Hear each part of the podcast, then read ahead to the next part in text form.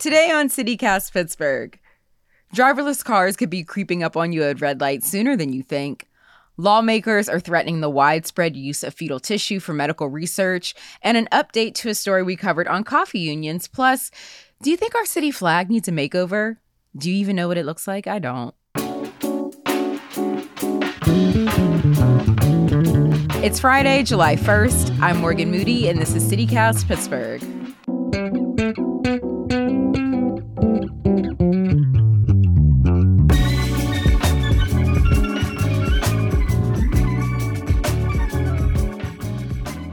So good to be on the mic for Friday again. And now we have a new voice with us, producer Mallory Falk. Hi, Mallory. Hi, Morgan. And of course, newsletter editor Francesca Dabecco. Hey, happy Friday. Happy Friday. And lead producer Megan Harris. Hey, everyone. Mallory, this is your first time on the mic. Welcome to the team. So happy to be part of this team. No, we're happy to have you. What's one thing people should know about you? I feel like our listeners have a pretty big jump on the rest of us. Sure. So I am a born and bred Pittsburgher, but I have been living away from the city for a while. I'll say more than 10 years, less than 20. Try to be a little vague about my age. Uh, but so I'm so excited to come back to my hometown. So you're following something that's been in your wheelhouse for a minute. We snagged you from the education beat at WHYY in Philly. What's going on with fetal tissue research?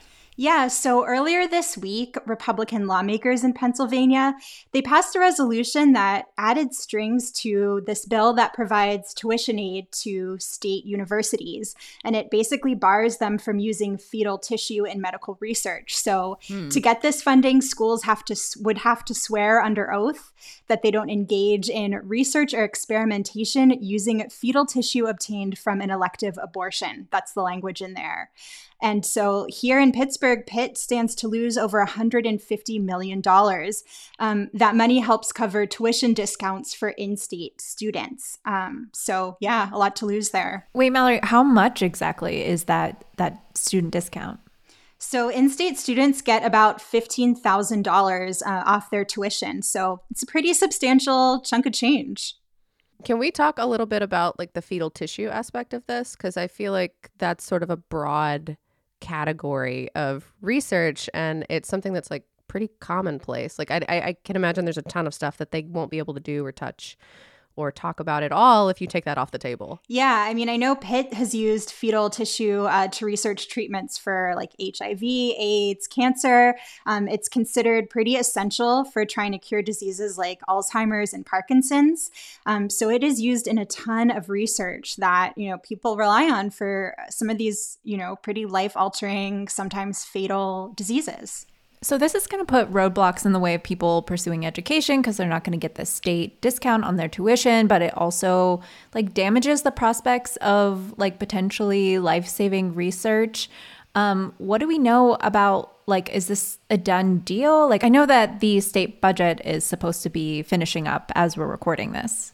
Yeah, the deadline to, to make a budget deal is uh, June 30th, but Pennsylvania usually doesn't meet that deadline. So Always extensions, always. Yeah. So, um, higher education grants um, fall in this category where for a vote to pass, you need a two thirds majority. And so uh, it could take fewer than 70 Democrats to kill the spending bill if, you know, this amendment ends up as part of it. Well, let's pivot. There's another thing in the legislature that I thought was pretty interesting. The Pennsylvania House passed it earlier this month, and it's a bill saying that autonomous vehicle companies can now test driverless cars and trucks on public roads. And we have a lot of driverless companies, autonomous vehicle companies in Pittsburgh, and it's just I don't know, a little eerie to think that like I could be driving beside a car that has nobody in it, nobody operating it, a truck that has nobody in it, nobody operating it. Yeah, I might have uh, waited to make my move back to Pittsburgh if I'd known that this was pending. I mean, I'm barely comfortable with humans like on the road. It seems dangerous to not have anyone behind the wheel. Like theoretically I understand why they want to test it without anyone in the car, but like if something goes wrong, wouldn't you want someone in the driver's seat to like make that executive decision? And and things even have gone wrong. Um you know, they had that accident in Arizona with Uber, and there was a driver behind the behind the wheel. But Oh, they felt- were. There was someone Yeah. there. There was somebody behind. There was an operator there, but the car was registering was trying to register if the person was a bike, if it was a car, if it was it just kept flipping back and forth between if it thought like it was something that was a threat or not. And by the time it was able to stop, it just it wasn't able to stop. Mm, that's really scary. Megan, I noticed you're a little quiet over there. Yeah. Um, so, full disclosure, I worked at an autonomous company, autonomous driving company here in Pittsburgh for uh, just under a year. Um, so, I know a fair amount about this industry, um, both internal and how they like to talk about it externally. um, so, yeah. um, actually, Morgan, I'm really curious. Like, what makes you the most afraid about the whole thing? I think I just feel like there's a lot of human error anyways when it comes to driving um that to lose that lack of control i mean humans are still in some way building these these you know this technology. Yeah. there's bound to be errors. There's bound to be mistakes. You know there's bound to be accidents. So um i just i'm a control freak you know? So i can't imagine getting in one of these cars um and I can't imagine. I mean, these, of course, accidents happen every single day because people are behind the wheels. But I just, God, I mean, the day that a, an autonomous vehicle runs into me will be like the day I just rise up and destroy all the robots. I can tell you that's the primary fear of most of the companies too is, you know, like any one of those companies is looking at the other like you better not screw this up for us. Yeah. Can you imagine the lawsuits? Like a slight little fender bender, and I'm, I'm, you know, walking into court with my slick lawyer and my neck brace Aw. and my. Oh my gosh. That's trying to get a dollar out of this company. That's a really depressing image. I'm also just imagining like rolling up to the stoplight and looking to the side, thinking you're going to see like the driver in the next lane over, like bopping along to the music, and then it's just like emptiness. I don't know. Yeah. That also feels freaky. That seems like an alternate universe. Like that shouldn't exist. yeah, I mean, this proposal, though, they've been fighting for it for a while. It's um, one of those examples where a lot of folks in the same industry have been kind of banding together to make different legislative pushes all over the country. The one here in Pennsylvania is important because so many of those companies have, um, they're authorized to test here. I think it's, Argo, Aurora, those are both headquartered here. Yeah. Locomation's headquartered here. Right. Motional and Waymo are not headquartered here. I just love these names. Yeah, Waymo is associated with Google. Um, Locomation is the one doing big rigs and trucks, so they want to do like uh, the kind of shipping, like supply chain things. They've been getting bank to do this testing too from like from very big companies like Volkswagen and Toyota, Ford. Yeah, I mean, every I would say every major automaker that wants to stay relevant in this game needs to have a self-driving partner right now. I think it's so interesting how we are sort of the epicenter of this new tech industry. Um, like, why Pittsburgh? Like, I know we have robotics. I know that we have complicated terrain um, that makes it interesting to drive on. yeah, are they trying to figure out how to get up these steep hills and over the bridges? are we kind of like the perfect playground to test that all out? Right. I would love to see an autonomous vehicle try to come up my ridiculous Pittsburgh hill. Can can the autonomous vehicle recognize that the the folding chair in the street means that it's a safe spot and it's not an object to get like park close to. Yeah, I mean, it, those are all like really serious things. Like, you know, the cars as they are, and this is true of all companies, they tend usually to have like maps that they build, right? Um, so it's not unlike the Google map that you see on your phone. Um, the car kind of winds its way through those streets as well. But say you've got a construction zone and one that maybe wasn't announced early enough that the developers got to play with their maps. Well, so maybe there's a new stop sign there or a road closure there. And the car has to figure out then what it's supposed to do. Um, so if there's a human in the car, they can make that call for themselves and maybe override the system. But if there's not a human in the car, then what happens? And these are just like big questions, right? Reflectivity is also a big thing too. So, like all of the shimmery fabric or metal materials or stickers that you see, even kids' backpacks that are made that way now. Anything that's reflective can really mess with their sensor systems. So, you know, say you've got like that light shining for a split second in in one way, one component of the car gets triggered and can't see the way it's designed to see. Now, there's other things around it. There's like 360 cams and radar and LiDAR, depending on the company you're talking about. But that doesn't mean that it doesn't cause this ever so slight hiccup that makes the car react ever so slightly slower. And it's not impossible to solve for that stuff, but it's really freaking difficult. There's mornings where I'll get up to move my car because I live downtown and I have to constantly evade parking authority. um, and and it's so sunny and with the buildings and the the huge like windows, I it's so bright sometimes I can't see it all and I do see that Aurora is one of the companies that's authorized to test in downtown, and um, and that's part of why, yeah, is like having like really varied testing environments. Um, so like temperature differentiation. So like Pittsburgh can have very extreme cold to very extreme hot, and the computers don't work so well in heat. Um, that's mm. another reason why a lot of companies have been testing out in the desert, like around Vegas um, and Southern California. Um, California also is just sort of a leader um, generally in allowing technology testing. Yeah. So the regulations out there are a lot kinder. And that's a big reason why they say they want to pass this bill here is so we so Pittsburgh can be competitive with these other cities and these other states that allow the testing. I would really love if uh, a permanent feature of all these driverless cars was respecting the sanctity of the parking chair. That that was like the stamp that Pittsburgh left as they expand nationwide. It is really important. Yeah, yeah. I mean, I remember some examples um, of some silly stuff that happened in like other cities, like Miami, for example. Um, and it's just like human weirdness, like allotting for like the human brain and how we behave in traffic, and that can be super challenging. And I'm glad actually that all of these companies have super smart engineers that are trying to figure it out. But like, can you imagine not only being like that smart in terms of computers and automotives, and then also trying to account for like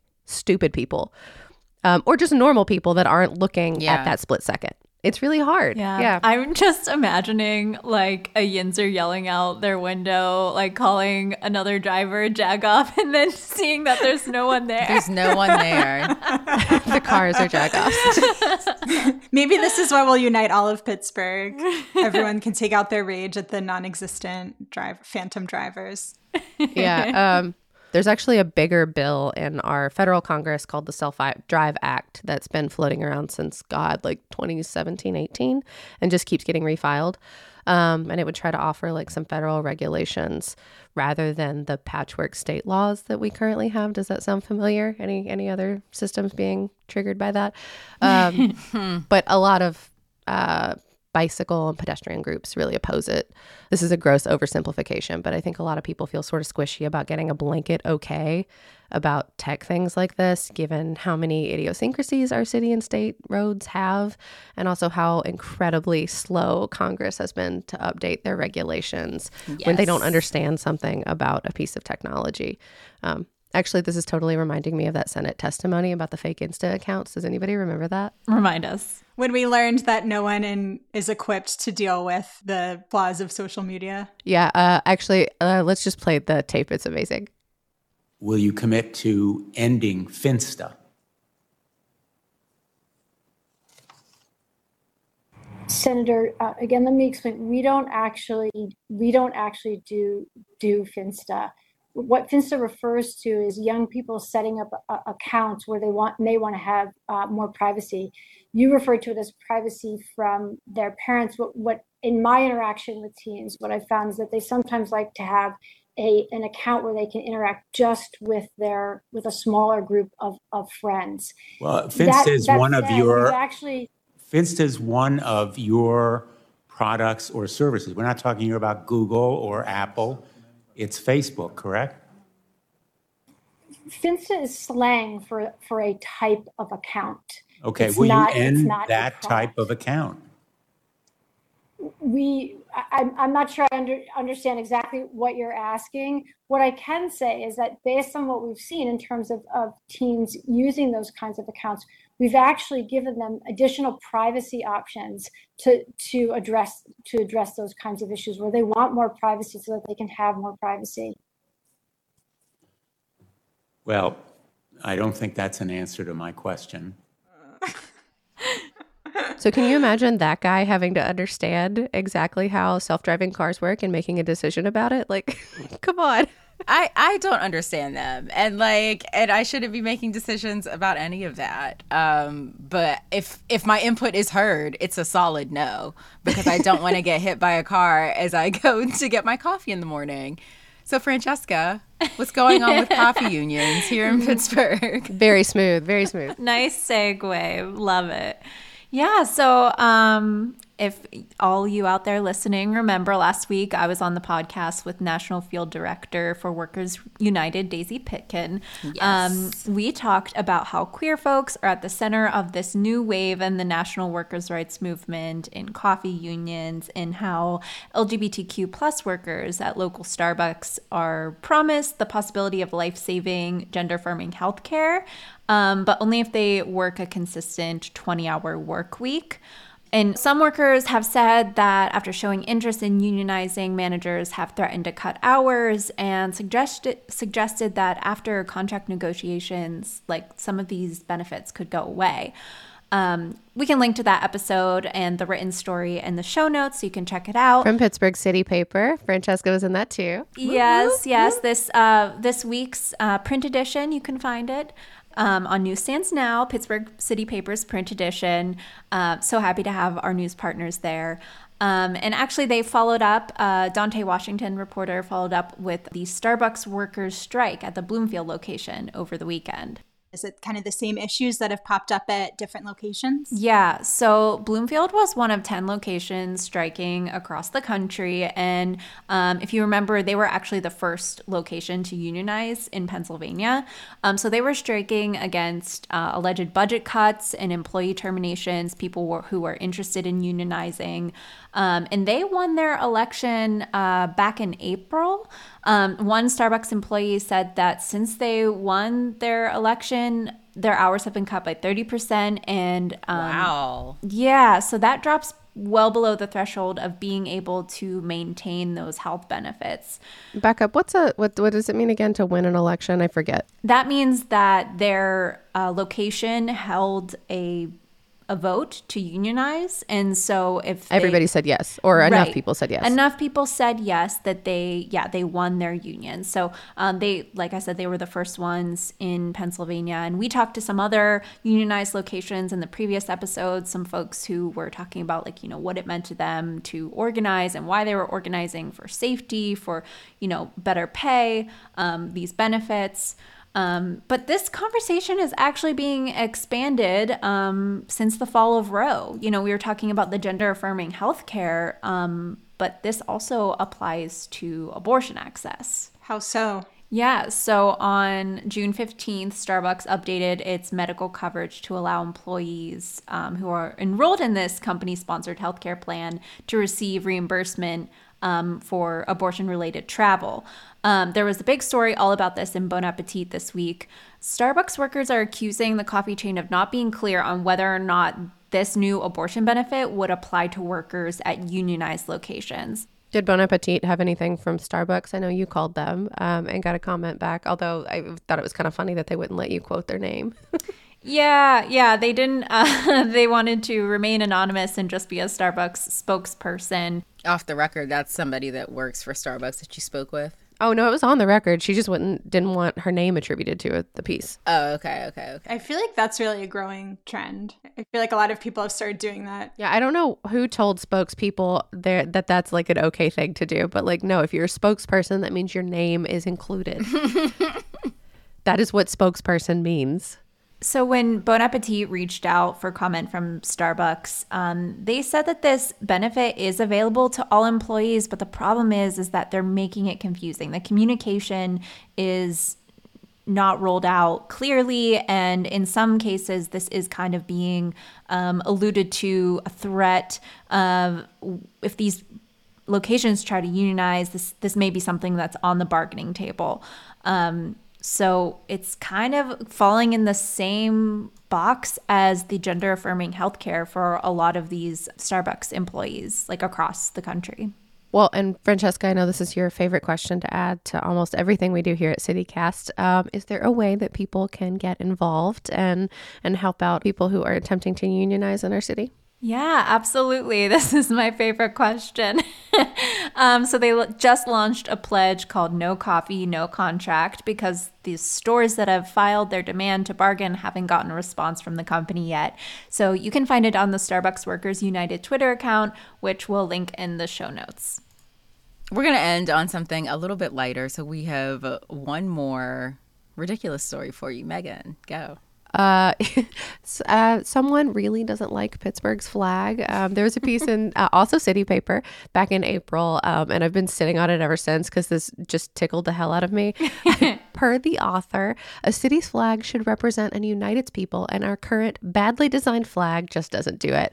I appreciate how much heart this person puts into their argument, but I'm also like floored of all the things in the world to be like upset about that this is the one, the the Pittsburgh city flag. Our flag needs a makeover. What? But like, what does it look like, anyways? I feel like such a bad Yinzer Pittsburgher. I don't really know what the flag looks like. I kind of thought our flag was just the terrible towel. Good one. Yeah. That's actually part of her argument is that people use the Steelers, Penguins, and Pirates flags more than the city one. Um, but that's actually really unique to Pittsburgh that our city colors, the black and gold, are also all of our professional sports team colors. Um, that's not true anywhere else, and it makes it kind of a unique feature. Um, she also argues that our flag doesn't fly many places, but I would argue that it really does. Where do you see it? Yeah, it's downtown mm-hmm. everywhere, like on every major building. Um, it's all over the North Shore because anytime there's any kind of memorial or anything, it's there, which means it's also in Lawrenceville. It flies over a bunch of our cemeteries, and God knows Pittsburgh has tons of those. So it's really just like Pittsburghers who aren't using the flag.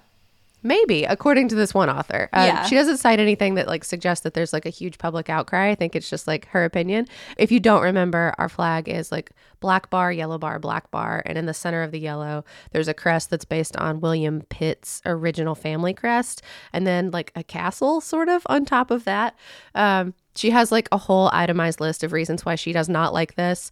Um, but like, let's keep in mind that the flag was designed, um, I think, as far back as 1899. So, like, of course, by modern sensibilities, this is like not maybe the most indicative flag of like what our city should be represented as. Do you have any favorite burns from her strongly worded essay? No, I mean it is. It's like professional too. Um, but sh- she does have a couple of uh, suggestions for what it could be instead. One of them is just straight up black on yellow on black, and that's it. Um, another one is a take kind of on the three rivers. It looks like it looks like the flag for the Bahamas. yeah, yeah I'll, we'll post it and let people uh, uh, have their own reactions to it. But her suggestions generally are based on this organization called the North American Vexillological Association, um, which I guess ranked a bunch of flags in 2004. so this is going back a while. Pittsburgh at the time was 24th. We got a B minus in their test.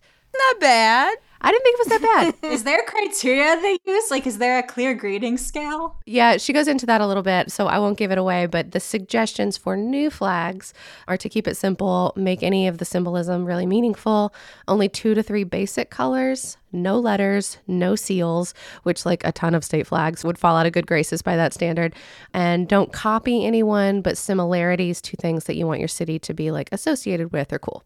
Here's a question that will dead this conversation pretty quickly. Who would pay for this if we did get it? If if our flag got a sexy facelift? You'll be shocked to hear that there is no recommendation for that. I mean, I don't know. Port Authority just rebranded and changed like one letter, so it could happen.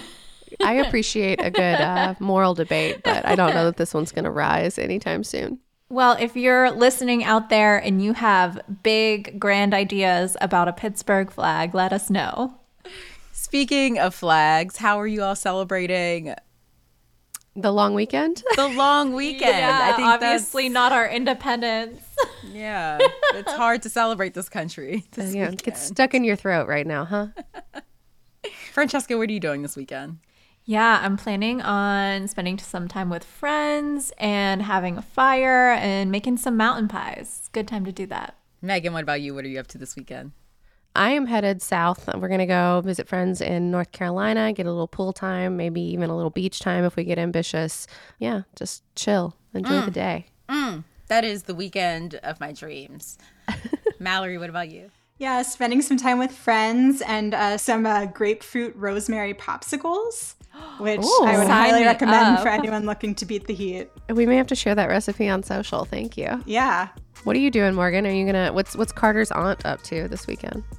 I don't know. Probably bopping around to some parties, maybe going to a pool, making a mocktail, living my life.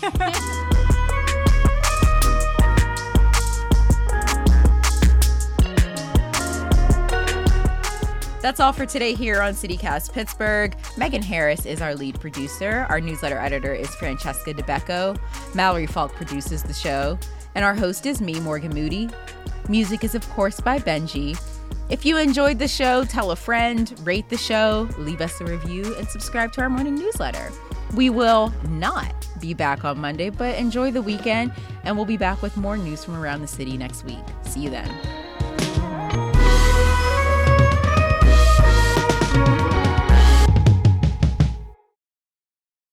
What's a mountain pie? Oh my god, you don't know what a mountain pie is?